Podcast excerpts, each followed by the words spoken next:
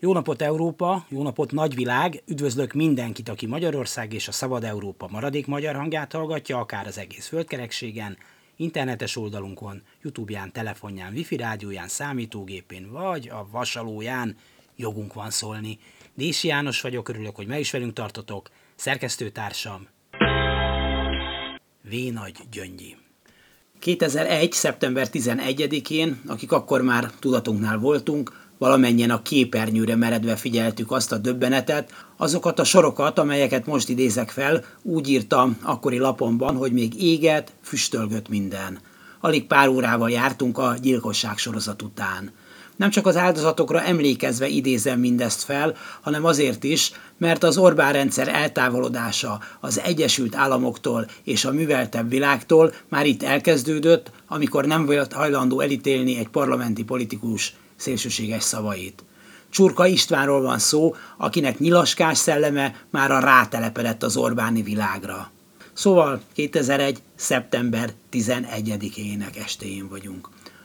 A gyász és a döbbenet uralja a képernyőket. A sorra megszólaló politikusok keresve a szavakat próbálják kifejezni együttérzésüket az áldozatokkal, ami sajnos a halottakon már nem segít, ám az ember többek között attól is ember, hogy részvétel van az elhunytak iránt.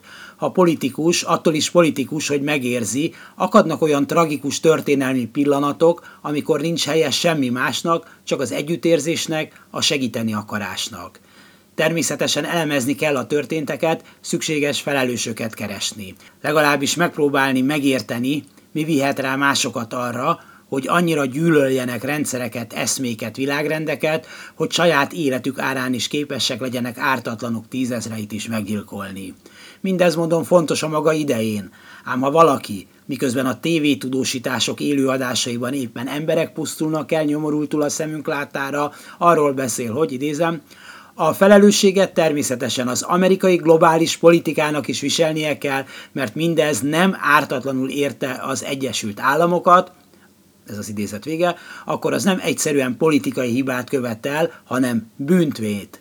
Bűnt az emberiség ellen, bűnt a józanész és az érzések ellen. És aki mindezt kijelentette, nem az iraki diktátor, nem valamelyik fanatikus vallási vezető, a magyar parlament demokratikusan megválasztott tagja, egykor szemnapokat megért drámaíró, bizonyos Csurka István aki pontosan tudja, hogy az a könyvelő, aki bent égett a toronyházban, az a tűzoltó, aki miközben másokat mentett, halt meg a rázúduló törmelékektől, semmiről sem tehet. Nem az Egyesült Államokat érte ártatlanul támadás, hanem embertársaink ezrei gyilkolták meg kiméletlenül, kegyetlenül, esélyt sem adva nekik a védekezésre. Nem kell szeretni a globalizmus, lehet gyűlölni az Egyesült Államokat, kiki magát minősíti az efféle sommás vélekedésekkel. De akadnak pillanatok, amikor különösen a közélet szereplőinek minden szavukat kétszer meg kell gondolniuk, mert ebben a felfokozott érzelmi állapotban más jelentenek a szavak aki azt mondja, hogy az áldozatok, vagy akár azok kormánya is felelős a történtekért, miközben azoknak az áldozatoknak egy része a romok alatt haldokolva még a túlélésben reménykedik, az felmentést ad arra, amire nincs bocsánat, ahol nincs megértés.